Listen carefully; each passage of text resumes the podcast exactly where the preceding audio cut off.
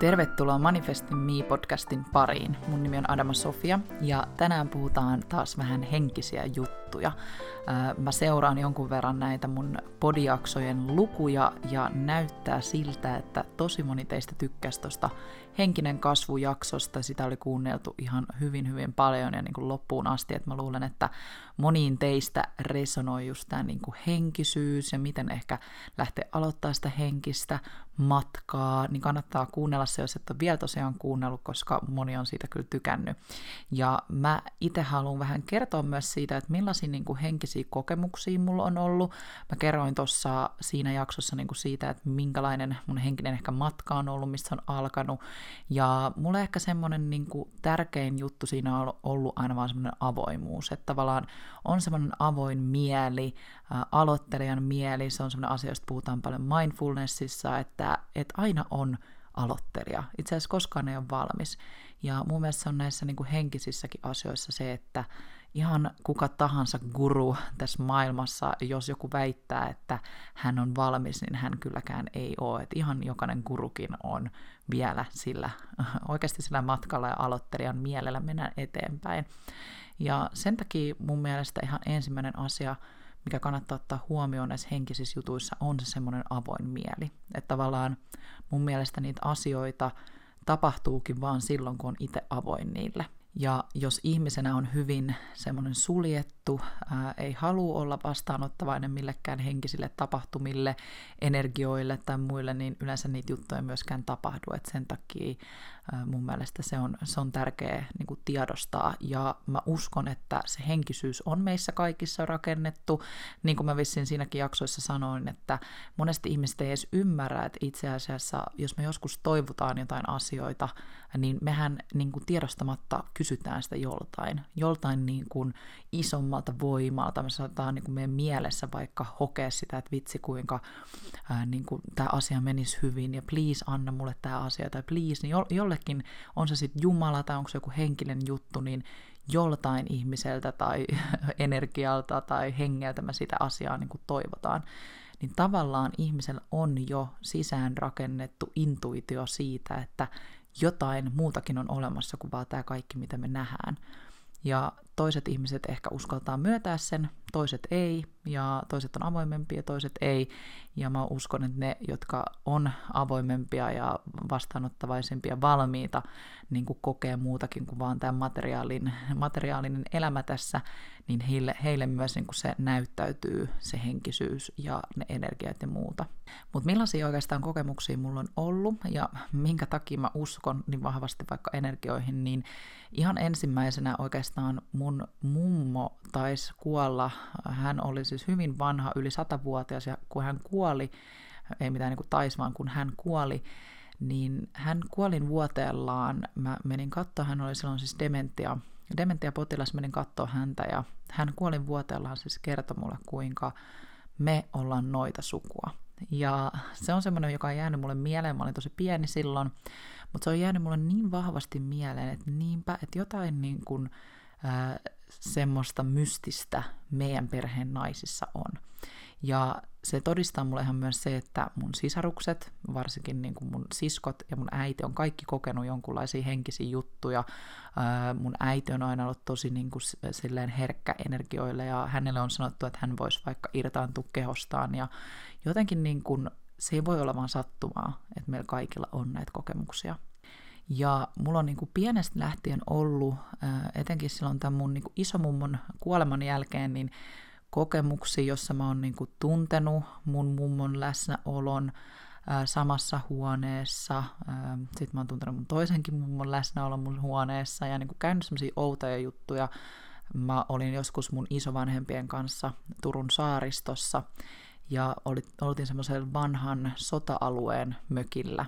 Ja siellä yöllä mä heräsin siihen, kuinka mä tunsin, että pieni poika tukahduttaa mua, että hän pitää niin kuin tyynyä mun pään päällä ja yrittää tukehduttaa mut. Ja mä heräsin tästä unesta ihan paniikissa ja mä tunsin, että se oli uni, mutta kun mä katon eteenpäin, niin mä näen sen pojan edelleen siinä huoneessa niin kuin ihan ilmielävänä. Ei, ei minä niin kuin haamuna tai varjona, vaan ihan ilmielävä pieni poika katsoo mua. Ja tämä on mun ensimmäinen tämmöinen niin sanotusti yliluonnollinen kokemus. Ja mulla ei hirveästi ole sen jälkeen käynyt tämmöisen, missä mä olisin nähnyt ehkä ihmishenkilön, mutta tämä niin kuin muistan, että mä hieroin mun silmiä, mä olin niin kuin ihan silleen, että onko mä oikeasti hereillä, että poika lähti kävelee alaspäin portaita, ja mun äiti nukkui, mä muistan, että mä olin ihan paniikissa mun äidille, että hei vitsi, mä näin tämän pojan, ja niin kuin, että, että kauhean, että kuka tää on, ja mä lähdin alakertaan seuraamaan tätä poikaa, ja siellä mä näin, että hän lähti ö, ulos ja näytti mulle, tuu tänne rantaan. No siinä vaiheessa mä olin niin paniikissa, että, että mä tota, olin, menin takaisin ylös mun äidin luo ja muistan, että aamulla mä puhuin silloin mun puolmummon kanssa, että mä näin, oli tämmöinen kokemus ja sitten mun puolmummi vaan sanoi mulle, että tämä on vanhaa sota-alue, että voihan se olla, että täällä oli sotalapsia, että, että sotalapsen henki on jäänyt tänne. Ja toi oli tämmöinen mun ensimmäinen hyvin, hyvin niin kuin selkeä yliluonnollinen kokemus. Ja ton jälkeen mä tietenkin pelkäsin paljon, mä olin silloin niin kuin nuorempi, niin mä pelkäsin paljon, että niitä juttuja tapahtuu. Mä en halunnut kokea niitä ollenkaan, mutta niitä ei sitten tapahtunut. Pitkään aikaan ei tapahtunut mitään. No, sitten mä vähän vanhenin ja mä aloin tutustua hyvin paljon kaikkiin, ehkä tämmöisen itsensä kehittämisen kautta, niin kuin kerroin, että mulla se lähti aika paljon sieltä kirjoista ja kaikesta, mutta mä olin jo siis tosiaan kokenut tämmöisen yliluonnollisen asian, että se varmaan teki musta silleen myös avoimemman, ja jotenkin mä aloin niin kuin tuntea, mä tunnen energioita ihmisissä, mutta mä en silleen niin kuin kiinnittänyt siihen silloin vielä hirveästi huomiota. Ja sitten jossain kohtaa, kun mä olin, olin päässyt ylioppilaaksi ja tutustuin vielä enemmän kaikkeen tähän maailmaan, niin se alkoi viemään mennessään just semmoinen vetovoiman laki. Ja musta tuntuu, että mä kävin silloin itse elämässä läpi semmoista aika isoa muutosta, että mä olin eronnut pitkästä, tai no en niin pitkästä suhteesta, mutta semmoisesta aika syvästä suhteesta asuttiin yhdessä. Se oli mun eka poikaystävä, kenen kanssa mä asuin ja muutin takaisin kotiin. Sitten mä muutin, muutin toiselle paikkakunnalle ja siellä mä luulen, että mä kävin vaan läpi niin uutta transformaatiota, että mä aloin niin just tutustua siihen vetovoiman lakiin ja vähän niin kuin oman elämän suunnan löytämiseen ja siihen liittyy paljon astrologiaa ja mä aloin kiinnostua etenkin just horoskoopeista ja tämmöisestä.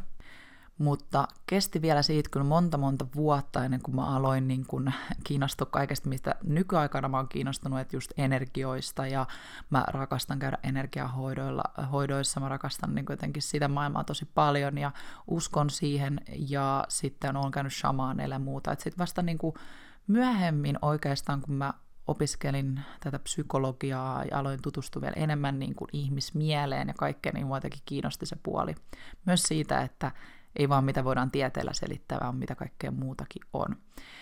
Ja tosiaan mun ensimmäinen shamanikokemus oli silloin, kun mä haluttiin tosi paljon siis saada lasta, ja mun esikoinen meillä kesti semmoinen 8-9 kuukautta ennen kuin mä edes tulin raskaaksi. Mä olin silloin niin kuin tosi stressaantunut, sitä aikaa, kun mä olin ehkä vähän myös masentunut ja musta tuntuu, että mä en niin voinut vaan kokonaisvaltaisesti hyvin. Ja silloin mä kaipasin just jotain, että mä haluan nyt jotain vastauksia, mä tarviin jotain muuta kuin vaan tätä niin kuin tieteellistä selitystä tähän kaikkeen. Ja silloin mä lähdin shamanin luo. Ja mä lähdin täällä Virossa, Viron tunnetuimman, tunnetuimman noidan luo. Se sattuu olemaan meidän perheen, mun miehen, miehen veljen tyttöystävän ää, täti. Eli tämä täti on tosiaan aika meidän lähipiirissä ja mä lähdin hänen luo ja ää, mun, mun ystävä tuli mukaan, koska silloin mä en puhunut vielä viroa. Ja hän alkoi sitten siinä, hän katsoi mua, hän oli hyvin tämmöinen noita, noita, noita oikeasti tyylinen ö, pikkumökki, mihin mentiin sisään. Hänellä oli sulkia päässä, noita rummut seinillä ja niin kuin hampaita puuttui ja hän nauroi semmoisella naurulla, niin kuin noidan naurulla, mitä me nyt yleensä tiedetään televisiosta. Ja hän sitten alkoi tekemään sitä luentaa mulle. Ja mä menin sinne sillä sellainen niin kuin asenteella, että mä haluan kysyä siitä, että voiko mä tulla raskaaksi, niin kuin milloin mä tuun ja vähän niin kuin vastauksia, onko tämä se mies, kenen kanssa mun kuuluu olla ja tosiaan silloin hän sitten ottaa tämän hänen tämmöisen kartan, hän rupeaa katsoa sieltä kaiken näköisiä ja sitten hän niin kuin vaan yhtäkkiä nostaa päänsä ja katsoo ja sanoo, että tiesit sä, että sä oot noita. Ja mä oon hetken vähän niin kuin, että mitä, mitä ihmettä. Ja hän kertoo, että mä oon voimakkaampi noita kuin hän, että tiesikö mä sitä ja että hänen, että mun mummo ja että, mun niinku sukulinjassa on noitaa ja just etenkin niinku parantavaa noitaa, että, että ollaan niinku parantajia. ja onko mä tuntenut se mun elämässäni, ja sitten mä heti niin oli se, no siis joo, mun mummo on, niin kuin vanha mummo silloin aikoinaan sanoi tästä, ja ennen kuin hän kuoli, ja mulla on niin aina ollut sellainen tunne, että mä tunnen jotakin energioita, ja ihmisen niin just semmoinen parantava voima tuntuu, että on mun sisällä. Ja hän oli vaan, että niin, kyllä sä sen tiedät, että sä et ole vaan ottanut niitä voimia vastaan. No, sitten hän sanoi, että hän kutsuu mun vanha mummon siihen huoneeseen, että, että hän haluaa antaa ne voimat mulle eteenpäin ja mun pitää vastaanottaa ne. No, hän kutsui mun vanha mummon siihen huoneeseen, käytiin semmoinen tietynlainen rituaali läpi, mä tunsin mun mummon energian ihan siinä huoneessa, semmoisen todella lämpimän valon, ja hän antoi mulle ne voimat. Mä niin kun siinä rituaalin omaisesti vastaanotin ne voimat. Mä tunsin semmoinen todella kovan, lämpimän äh, energian läpi mun kehon. Ja se oli siis jo, se oli todella erikoinen kokemus. Ja oikeastaan niin kuin, äh, sen enempää yksityiskohtiin menemättä, niin siinä kokemuksessa tärkeintä oli varmaan se, että mä koin, että mä sain semmoista eräänlaista parantavaa voimaa sisääni. Mä opin tuntea itteni taas enemmän, ymmärsin, että mihin mä niin pystyn, mä tiesin, että ei ole mitään huolta mistään, kaikki menee niin pitää. Ja mä olin lähdössä silloin just palille tänne mun tämmöiselle henkiselle matkalle, mistä mä kerroin tuossa viime jaksossakin, tai siinä henkisen kasvujaksossa. Ja hän sanoi vaan tämän noita mulle, että nyt kun sä menet sinne palille, niin puhdistaudu siellä, mene mereen puhdistaudu ja niin kun ota sun voima takaisin ja sä, sä niin kuin voit olla ja tehdä sitä parantajan työtä, sun pitää vaan niin kuin uskoa siihen ja jatkaa ja ottaa näitä voimia niin kuin haltuun. No tähän päivään mennessäkään mä en vielä ihan tiedä kunnolla, että miten mä niitä voimia niin kuin otan haltuun, ne pikkuhiljaa aina näyttäytyy tietyissä jutuissa, että jotenkin siinä pitää myös vähän luottaa semmoiseen universumiin niin sanotusti. Ja sitten mä lähdin palille, ja siellä mä tein nimenomaan semmoisen puhdistautumisen rituaalin. Mä menin mereen, puhdistauduin, uin siellä, äh, hengitin, meditoin, päästin kaikesta irti ja kun mä katon sinne rannalle, niin mä näin mun tyttären. Ja se oli ehkä hulluin kokemus ikinä, koska nyt mä ymmärrän se vasta niin kuin jälkeenpäin, että mä näin mun tyttären, että se oli ihan Leonan näköinen tyttö, joka katsoi mua, siis ihan tismalleen hänen näköinen. Niin musta tämäkin on niin outoa, miten mä oon voinut nähdä hänet. Että jotenkin, mm, en mä siinä ehkä ymmärtänyt sitä, mutta mä vaan näin, että se tyttö ei ollut. Sitten kun mä menin rantaan, niin sitä tyttöä ei ollut, mutta mä näin sen sieltä merestä. Ja se oli niin kuin ihan Leonan kopio. Todella friikkiä. Ja Palillakin mä kävin shamaanilla, tosi samanlainen kokemu, kokemus siitä, että oli, se oli enemmän sellainen energiapuhdistustyylinen, että hän puhdisti chakroja, mutta hänkin sanoi mulle, että sä oot noita, ja niin kun jossain kohtaa mun mies vaan alkoi olemaan mulle se, että hei vitsi, kaikki sanoo, että sä oot niin kun noita, niin kun parantava noita. pitää muistaa, että noiti on tosi erilaisia, että ei ole niitä pahoja ja on hyviä. Ehkä noidista on leimattu semmoinen paha kuva, mutta on paljon hyviä noitia ja on ollut niitäkin menne, menneessä myös, ja tosiaan se parantava noituus, se on niin kuin se, mitä mulle on aina välitetty eteenpäin. Sen jälkeen oikeastaan, kun mä tulin paljota, mähän olin niin kuin ihan täysin eheytynyt. Mä olin myös tehnyt siellä hyvin semmoisia syviä meditaatioita, mutta mä olin jotenkin saanut mun voiman takas. Ja sittenhän mä tulin raskaaksi. Eli tavallaan se kaikki, mä uskon, että niillä oli iso merkitys mun matkalla. Oli se sitten jotenkin tämmöistä psykologista vaan, että mä sain itse jotain voimaa. Tapahtuuko musta oikeasti joku niin kuin fysiologinen muutos, en tiedä mutta jotakin nämä kaikki tämmöiset vähän yliluonnolliset jutut, energiajutut vaan toimi, ja mä tulin tosiaan raskaaksi, joka oli aivan ihanaa. Sen jälkeen mä oon kokenut ää, energiahoitoja, mä oon ollut energiahoidossa, siitä mä voin itse asiassa tehdä erillisen jakson, missä mä puhun siitä Afrikan identiteetistä, koska mä oon käynyt Annikalla tämmöisellä suomalaisella energiahoitajalla, hän on ihan mahtava tyyppi, ja siis hänellä on niin niin jotenkin semmoinen hyvä energia itsellään, niin hän osaa lukea energioita niin hienosti. Ja hän on antanut mulle niin paljon, niin kuin mä oon käynyt hänellä kaksi kertaa, ja tietoa justiinsa mun niin kuin tuosta Afrikan identiteetistä, kuinka mulle olisi tärkeää ottaa se käyttöön, ja niin kuin se tulee nyt musta ulos selkeästi enemmän, ja mun poika Noa on tullut näyttää mulle paljon tätä Afrikan puolta, ja Annika on vaan niin kuin näyttänyt mulle paljon niin kuin sitä, että mitä mun poika on ja mitä mun tytär on, minkälaisia energioita heissä on ja miten mun pitäisi myös heidän kanssa ehkä toimia. tai olisi hyvä toimia. Ja sen lisäksi niin kun, mä oon itsestäni oppinut niin paljon just tuota Afrikan puolta.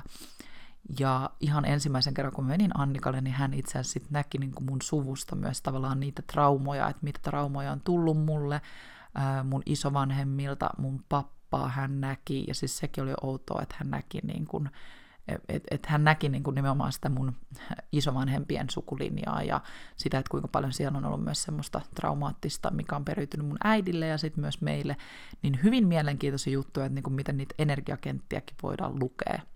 Et sen takia mä vaan uskon siihen tosi vahvasti.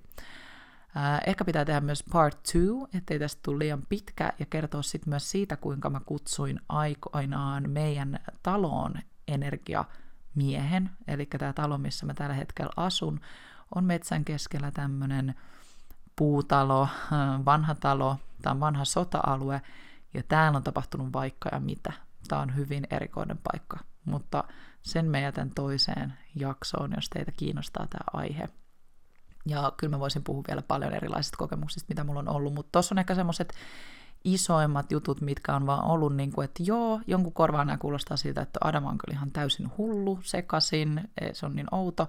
Siis mun ystäväpiirissäkin varmasti semmoisia ihmisiä, mutta sitten taas toisaalta mua ei niin kuin millään tavalla hetkauta tai kiinnosta se, koska mä tiedän itse sen, mikä mä oon nähnyt, niin on, on totta, ja mä tiedän, mitä mä oon kokenut. Kukaan ei voi niin kuin poistaa sitä kokemusta multa. Ja jos on kokenut jotain tämmöistä, niin ei voi mennä enää menneeseen siihen, että ei olisi olemassa näitä asioita. Että tavallaan, jos mä keskustelen jonkun ihmisen kanssa, joka on silleen, no en todellakaan usko mihinkään tommoseen, niin mä oon se, että joo, täysin fine. Siis ei mun tarvi millään tavalla niin kuin yrittää kääntää semmoisen ihmisen näkemystä tai muuta, koska se ihminen ei ole kokenut semmoisia asioita. Jos on täysin ok. Jos joku ei kokenut, vaikka mun mies ei ole, ei ole niin avoin tämmöisille jutuille, hän on niin avoin keskustelu ja mie- mielenkiinnosta kuuntelee aina mun juttuja, mutta hän ei ole itse kokenut mitään, ja mä oon hänenkin kanssaan käynyt shamanilla, ja shamani vaan sanoo, että hän ei saa minkälaista yhteyttä tähän mieheen, että tämä mies on vaan niin kuin suljettu, vaikka hän on muuten hyvin avoin, mutta kaikille ei ole sitä energiaa, se on ihan täysin ok, että pitää olla mun mielestä tässä maailmassa niin kuin molempia, ja jollakin tavalla mä koen, että mun mies ja minäkin me niin kuin tasapainotetaan toisiimme, että mä en ota sitä mitenkään niin kuin silleen loukkauksena tai mitenkään pahana, että jos sulla vaikka on käynyt just jotain yliluonnollisia juttuja ja tuntuu, että kukaan ei usko sua, niin mitä sitten? An- antaa sen olla. Että tavallaan se on sun kokemus, se on totta sulle, se on sun todellisuus. Ja mun mielestä on tärkeää niin kuin vaan arvostaa sitä omaa kokemusta, eikä vähätellä sitä, mutta ei tarvitse myöskään vakuuttaa ketään muita.